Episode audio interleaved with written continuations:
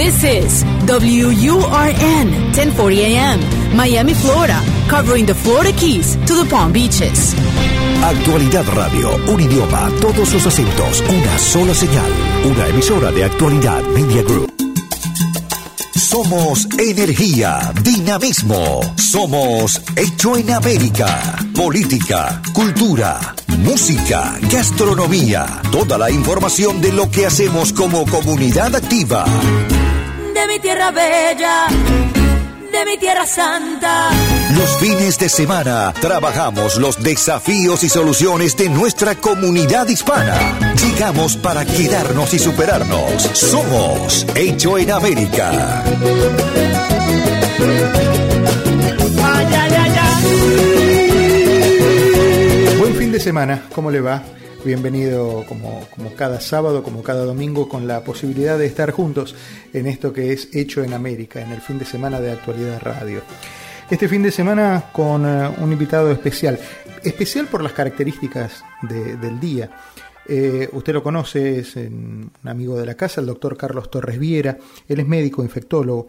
Hemos hablado infinidad de veces con él, siempre en búsqueda de información veraz, información científica, información humana, porque el doctor Torres Viera también tiene un costado humano que nos acerca mucho, nos genera mucha empatía para hablar de estos temas de salud. Y hoy, en este fin de semana, se está cumpliendo una semana que le dieron el positivo al coronavirus. Usted a lo largo de la semana lo habrá visto en la tele, contando su experiencia. Y en este fin de semana, sin esos apuros que tenemos de lunes a viernes, queremos charlar con él para ver no solo cómo está, sino también que nos cuente en primera persona cómo se puede ir sobrellevando esta enfermedad y con un final feliz también, ¿no? Doctor, bienvenido, gracias por atenderme. ¿Cómo está? Bueno, ¿cómo estás?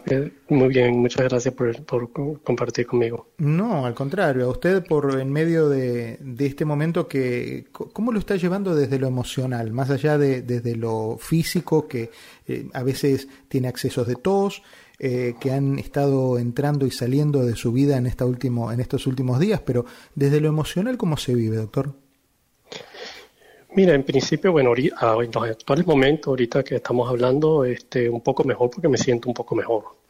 El problema con esta enfermedad es que cuando uno recibe el diagnóstico o cuando uno empieza con el diagnóstico y tiene la sintomatología más florida en ese momento, siempre la preocupación es hacia dónde se dirige la enfermedad. Uh-huh. Sí, es cierto que la gran mayoría de los individuos mejoran, ¿ok? Uno como médico ha visto aquellos casos donde no mejoran y donde el curso además es un curso lento y progresivo, es decir, no un paciente que de la noche a la mañana se descompensa, sino un paciente que se va a ir descompensando poco a poco a lo largo de unas 2 semanas y termina entonces intubado o con ventilación mecánica, ese tipo de cosas. Entonces esa es la parte más preocupante cuando uno recibe el diagnóstico, hacia dónde se dirige. Y bueno, cada día que pasa uno lo debe tomar como un día a la vez. Claro. Y a medida que entonces las cosas empiezan a mejorar, como ha sido, creo que en mi caso, entonces bueno, empieza uno a sentirse más confiado. Uh-huh. Cuando a usted le dicen, dio positivo al COVID-19, ¿usted se sabía seguro en algunas cosas? Por ejemplo, ¿se sabe un hombre sano? ¿Se sabe un hombre en estado físico? Sin sobrepeso, sin algunos antecedentes médicos que podrían preocuparlo, que sí ha visto a lo mejor en otros casos. ¿Tenía usted para sí algunas garantías de transitar esta enfermedad que ya lleva una semana y que le quedará unos días más para terminar de pasarla? Sí, bueno, depende. La garantía de que yo no soy un fumador y en general sí soy una persona sana. La preocupación de que si tengo una condición pulmonar que es el asma, que ha sido notado como una de las condiciones pulmonares que pueden inducir un curso más complicado. Uh-huh. De hecho es el asma lo que hace al principio pensar que esto era asma y no COVID hasta que aparece la fiebre, ¿no? Porque con frecuencia en esta época del año con las alergias el asma tiende a ser más activo. Entonces, pero del resto, bueno, sí, todo lo demás uno pensaba que, bueno, una persona sana. Sin embargo, he visto tanta gente sana, para serte sincero, en este curso de epidemia, descompensarse de manera significativa. He visto tanta gente joven descompensarse de manera significativa que a la hora de la verdad, a pesar de que uno se justifica, ¿okay?, en las estadísticas y que la mortalidad está en el grueso de las edades más avanzadas y que las complicaciones están en cierto grupo de riesgo, siempre uno tiene la preocupación de que uno pudiera cursar con un cuadro que no sea tan favorable. Uh-huh. ¿Qué síntomas lo llevaron a decir me voy a hacer la prueba porque esto no es un catarro habitual? Mira, todo fue bastante breve en el caso mío. Yo empecé primero fue con una sensación de cansancio muy profunda que yo atribuí al ritmo de trabajo ahorita con la epidemia, ¿no? Uh-huh. Y después fue un poquito de tos que nuevamente, como te digo, lo atribuí en principio a que, bueno, era el asma y es la entrada de la primavera, etcétera, ¿no?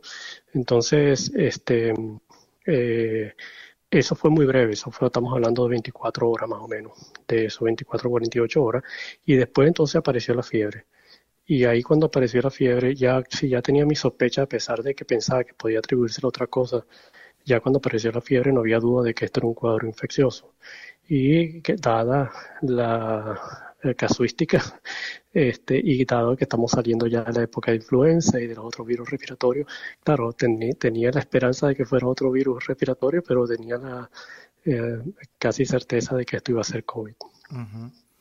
Y entonces se hizo la prueba y entonces, ajá, fui al hospital donde yo trabajo.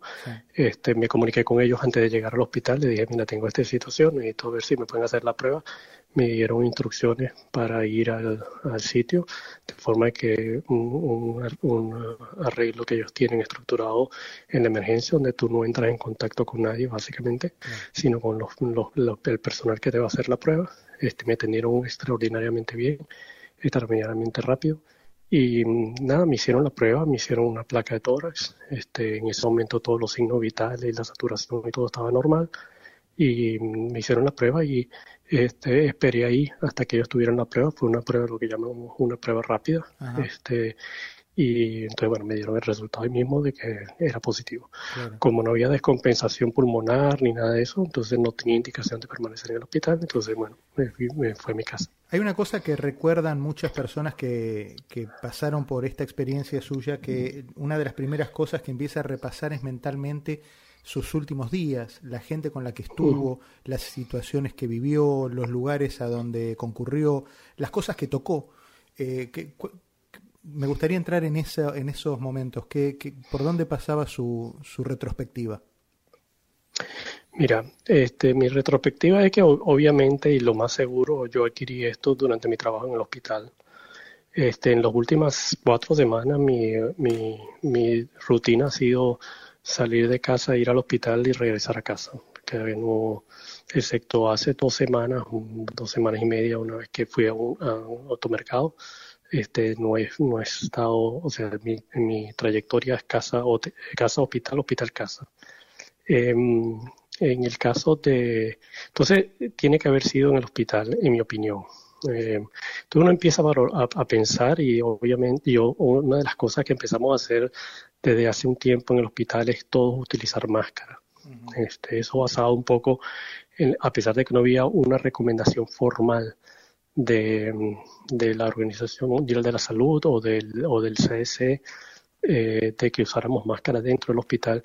Basado en la experiencia de los italianos, los españoles, etcétera, empezamos a utilizar máscaras porque sabíamos de que, bueno, hay un porcentaje alto de pacientes asintomáticos que están transmitiendo la enfermedad. Entonces, uno empezó a usar máscaras relativamente temprano. Estamos hablando de que hace por lo menos 3-4 semanas yo estoy usando máscaras en todas mis interacciones con pacientes o con personal médico. Y el personal médico en gran medida también está haciendo lo mismo. Entonces, pero entonces, bueno, uno dice, siempre hay la posibilidad de un descuido cuando te quitas o te colocas el equipo de protección personal, o que tocaste algo que no lo desinfectaste y no fuiste lo suficientemente precavido de desinfectar y después te tocaste la cara o a lo mejor acomodándote la máscara y así. Pues. Uno se da cuenta de que está la intensidad de lavarse las manos, de estar pendiente, que es muy fácil. Hay muchísimas actividades diarias que uno hace que pudieran fácilmente inocularse el virus con las manos o estar expuesto, ¿no? Entonces, yo no te sabría decir que hubo algún elemento en particular, algún evento donde yo dije, oye, no me protegí, uh-huh. Sino que probablemente obedece a pequeños eventos que no me di cuenta y que no me protegí o ese tipo de cosas. Toqué algo que no debí haber tocado, debí haber lavado las manos después y luego me inoculé el virus.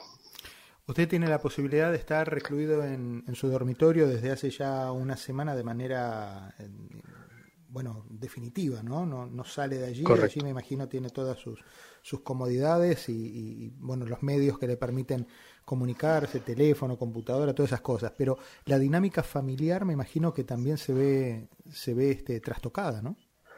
Absolutamente. O sea, yo estoy encerrado en un cuarto. Desde hace una semana veo a mis hijos a través de la ventana o hablo por teléfono. Tengo contacto nada más directo muy limitado con mi esposa, uh-huh. en momentos de intercambio de comidas y ese tipo de cosas, uh-huh. Y de resto sí ando con mi computadora y mi iPad y ese tipo de cosas. Sigo tratando de mantenerme activo trabajando y de no estar acostado en la cama. Claro. Yo soy creyente de que, como le digo yo a mis pacientes, la cama come al paciente. Claro. Y la horizontalidad tiene la muerte, entonces mejor estar vertical. Bueno, eso, la horizontalidad tiende a la muerte, está bueno eso.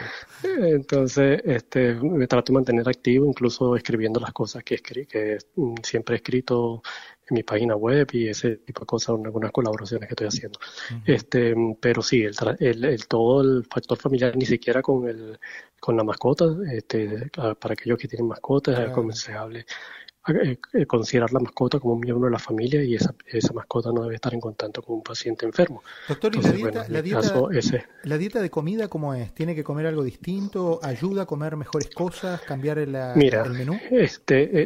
Una de las cosas que tú pierdes el apetito enormemente.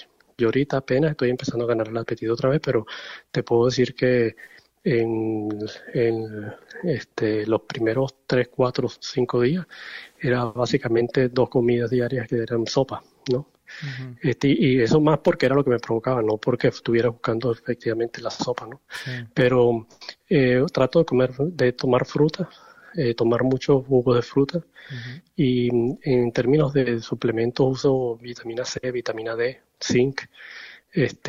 Ahorita estoy comiendo frutas y entonces ahora que empieza a mejorar la situación, entonces y el apetito, entonces tratar de aumentar el incremento de consumo de proteína. Uh-huh. Pero en principio era sopas y jugos y líquidos, mucho líquido. Y retenía todo, no tenía problemas gástricos ni generaba. Sí, exacto. Se describe esas manifestaciones como en 10% de los pacientes. Yo afortunadamente no tuve ni la náusea, ajá. ni los vómitos, ni tampoco diarrea. Sí, sí. Estamos hablando con el doctor Carlos Torres Viera, médico infectólogo, pero más que eso, un querido amigo ganado en el camino durante todos estos años en entrevistas y en situaciones en las cuales fue necesario acudir a él para pedir su opinión médica y profesional. Y en este caso hablamos con el médico y con el amigo también que está recuperándose de COVID-19 y a través de su experiencia llevarle también un poco de, para muchos, tranquilidad de que se puede transitar el COVID-19 y se puede volver del COVID-19 porque permanentemente estamos contabilizando muertes, pero a mí me gusta contabilizar vidas y me gusta contabilizar gente que se restablece. Y el doctor está en ese camino sumando esa lista de los recobrados. Cuando volvemos de la pausa vamos a charlar más con el doctor algunos minutos más sobre, entre otras cosas, nosotros como periodistas buscamos información permanentemente, pero ¿dónde se informa un doctor? Un hombre que tiene el tiempo de su lado en este momento y que quiere saber cómo están en el mundo sobrellevando esta situación. ¿Qué medios lee? ¿Revistas científicas? Informaciones periodísticas, la internet que tiene sus luces y sus sombras. Estamos charlando con el doctor Torres Viera después de la pausa. Somos Hecho en América por Actualidad Radio, todos los fines de semana. De mi tierra bella, de mi tierra santa, oigo ese grito de los tambores. La cita de los fines de semana para conocer cómo se mueve nuestra comunidad. Hecho en América. Solo en Actualidad Radio 1040 AM. Estamos charlando con el doctor Carlos Torres Viera aquí este fin de semana, Hecho en América por Actualidad 1040. El doctor Torres Viera, como le contaba, está transitando su periodo de infección del COVID-19. Nos contaba que se enteró que tenía una serie de síntomas que lo llevaron a hacerse la prueba, que finalmente terminó en la confirmación de que estaba viviendo esta infección. Doctor, usted tiene, como decíamos recién, el tiempo de su lado, tiene mucho tiempo para pensar, para hacer sus trabajos profesionales, pero también para informarse. ¿Dónde se informa un médico? ¿Dónde es el mejor lugar para usted encontrar información descontaminada? Mira, es un mecanismo complejo, ¿no? Obviamente están las instituciones de salud internacionales que tienen cierto background de seriedad, ¿no? Estamos hablando del CDC, por ejemplo, en los Estados Unidos, del CDC europeo. Existe también la Organización Mundial de la Salud, en el caso de Latinoamérica, la Organización Panamericana de la Salud. Después están las revistas médicas especializadas, y hay muchas de estas revistas médicas afortunadamente han liberado el acceso para temas que tienen que ver con COVID. Uh-huh. Estamos hablando del Lancet, el Lancet Infectious Diseases, del New England Journal of Medicine, y así una serie de JAMA, una serie de revistas médicas donde se está publicando la data más rápidamente, ¿no? Los estudios se están acelerando, la preparación de los estudios, el análisis de los estudios, de forma que puedan ser publicados. Entonces esa es otra fuente importante. Oigo mucho noticias y entonces trato de confirmar lo que indican las noticias y opiniones de otros expertos.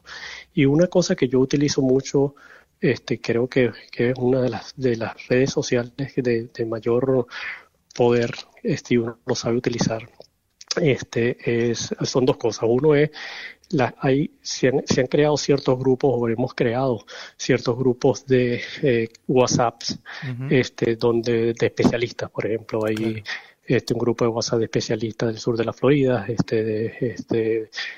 internacionales, y entonces lo bueno de esos grupos es que constantemente hay cosas que tú no estás viendo, que ellos están viendo y lo están publicando, entonces uno puede acceder a la publicación o al comentario del experto, etcétera, o a las discusiones con otros expertos alrededor del mundo. Entonces eso siempre ayuda, obviamente es una información que uno tiene que verificar, pero ayuda a guiar por dónde busca uno. Otro es Twitter. Twitter. Yo sigo en Twitter una serie de investigadores, de modeladores matemáticos, de investigadores, de infectólogos, de centros especializados, que proveen una información enorme del mismo tono, y que te permite también acceder a los papeles o los documentos de esas investigaciones. Y entonces esa es otra fuente importantísima. Obviamente va a depender de qué tan selectivo sea uno en escoger esos investigadores, que la seriedad de esos investigadores, pero hay gran cantidad de periodistas internacionales, de investigadores, etcétera, que son muy serios, y entonces esa información es extremadamente valiosa. Y extremadamente, la otra cosa que tiene el Twitter es que es extremadamente al día. Entonces, no tienes que esperar que estén en los programas más comunes de radio y televisión, sino que llega esa información muy rápidamente al usuario. Cuando nosotros vemos que aparece una noticia de un hospital de Israel o un centro médico en Boston o una clínica en Francia que dicen tener avances importantes sobre posibles vacunas, la gente común, los medios y los usuarios comunes de información Muchos vemos a veces con descreimiento y otras miramos con ilusión, con fe, con esperanza, la cercanía de un proceso. ¿Cómo lo mira un médico cuando escucha esto? Mira, lo mismo, lo ve con esperanza.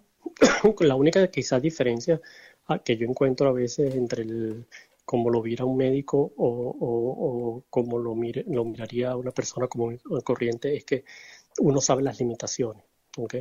Entonces, cuando un centro en Israel me dice que ha encontrado una posible vacuna, eso uno lo ve con esperanza, eso no deja de ser cierto lo que ellos están reportando. El problema es que uno sabe como médico que el camino entre esa identificación de una posible vacuna y la implementación de esa, si es que esa vacuna funciona, va a pasar un tiempo prolongado, porque uno sabe que hay una serie de pasos de ahí en adelante que se tienen que cumplir, y esa es la parte donde a veces la gente se pierde, ¿no? Uh-huh. La gente piensa, ya esto de momento porque ya encontraron la vacuna. Bueno, no es de momento porque sí encontraron la vacuna, pero la vacuna ahora tiene que probarse en sujetos sanos para ver cuál es la dosis adecuada, que haya una reacción inmune en el individuo, es decir, que el individuo produzca anticuerpos, y después entonces tiene que probarlas en una fase 1, una fase 2, una fase 2, una fase 3 de estudios clínicos donde se lo colocas a algunos, no se lo colocas a otros, y ver si algunos se infectan más que otros y ver si realmente hay una diferencia. Y eso se va a tomar, ¿qué te digo yo? Un año y medio. Claro. Entonces, esa es quizás la diferencia. Lo mismo pasa cuando el presidente anuncia medicamentos como el hidroxicloroquina. Uh-huh. Que sí, entonces, claro, uno es mucho menos, diría, exagerado quizás, o menos optimista de lo que el presidente es al anunciar de que tenía un medicamento que iba a ser un medicamento que cambiaría el juego, cuando uno sabe que el medicamento no cambia el juego. Okay. Y que ni siquiera tenemos prueba de que el medicamento funcione. Entonces, uno sabe si el medicamento está, yo incluso he consumido ese medicamento, pero uno sabe que eso no es un medicamento que hasta ahora haya demostrado nada, sino que simplemente una opción. Estamos como parte de estos estudios de investigación utilizándolo para saber si realmente funciona o no funciona. Doctor, y cuando usted escucha estos planes posibles de reaperturas en fases, ¿lo asusta? Mira, me asusta el que se vaya a acelerar tomando en cuenta más el aspecto económico que el aspecto humanístico de la enfermedad. Uh-huh. Es decir, yo creo que sí, todos deseamos que se abra la ciudad, y nosotros y yo entiendo perfectamente, y que todos lo podemos entender, de que la parte económica es otra parte fuerte de esta crisis. Eso nadie lo desconoce. El problema está que justamente hemos llegado acá tratando de evitar muertes. Entonces, si las condiciones para reabrir la ciudad, las condiciones bajo las cuales tú vas a hacer el seguimiento que te permitan determinar si tienes que volver a cerrar, a identificar a aquellas personas que están infectadas o los contactos de forma de que no se te vaya de las manos otra vez, no están implementadas, no están listas. Y eso corre en gran parte, el elemento más importante de eso se refiere a las pruebas de laboratorio. Entonces vamos a echar simplemente para atrás sin ninguna ganancia. Y vamos a tener que volver a cerrar la ciudad por un tiempo quizás tan prolongado, simplemente porque nos aceleramos. Entonces me preocupa a veces que se planteen fechas definitivas sin saber si cuando lleguemos a esas fechas todavía estamos en condiciones para hacerlo, ¿entiendes? No estoy en contra del plan de que se empiece a organizar eso, porque obviamente lo tenemos que empezar a organizar, tenemos que empezar a pensar cómo va a ser. Obviamente esto no va a ser igual que lo que era antes, de todas maneras va a ser una apertura parcial, una apertura probablemente escalonada, pero igualmente tenemos que tener la estructura de análisis de la data, de forma de que si las cosas van en dirección opuesta a la que deseamos, podamos echar para atrás y cerrar nuevamente las compuertas y evitar muertes. Estamos en 150.000 muertes a nivel mundial, más o menos. Y cada uno de los países plantea el cuento, no sé si es el cuento o la palabra, plantea el hecho de que se están evitando toda la cantidad de muertes posibles.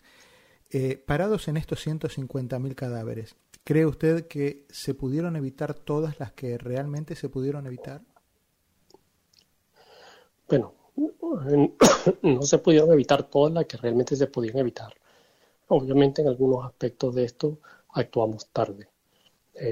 Obviamente lo que pasó en España, por ejemplo, obedece al hecho de que el aislamiento social, el distanciamiento social, lo mismo podemos decir en Italia y lo mismo podemos decir en New York, empezó tarde. Obviamente sabemos que en los Estados Unidos y en particular en algunos estados se implementaron las medidas de distanciamiento social relativamente tardías. Entonces, bueno, ahí uno tendría que contar muertes que pudieron haberse evitado. Es, sin embargo, una decisión bastante difícil en el momento en que uno... Es mucho más fácil, obviamente, verlo en retrospectiva. Recordemos, por ejemplo, que cuando esto empezó, mucha gente criticaba y decía que esto era simplemente una gripe y lo hacían la comparación constantemente con influenza. Bueno, aquí hemos visto una situación donde hemos tomado unas medidas draconianas de distanciamiento social y todo el impacto económico que han tenido.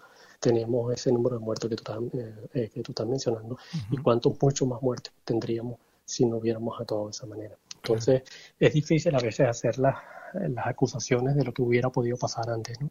Sí, no, por supuesto. Sí creo que pudimos en algunos aspectos actuar mucho más activamente, ser más proactivos, sobre todo desde el punto de vista del liderazgo político. Pero bueno, estamos aquí, estamos ahora en esto y lo que hay es que arrear la bestia. Sí, no, sin duda, sin duda. Hay una frase que usamos, y seguir hacia adelante. Hay una frase que usamos mucho en Argentina que es: con el diario del lunes todos sabemos cómo salió el partido del domingo. Entonces, así cualquiera, ¿no? El tema es estar previniendo y trabajando en el momento que las cosas están sucediendo. Recorremos las calles de una ciudad que hicimos propia. Tomamos sus costumbres, su ritmo, sin abandonar nuestra historia y raíces. Somos lo mejor de dos mundos. Hecho en América. En Actualidad Radio. Yo me muero.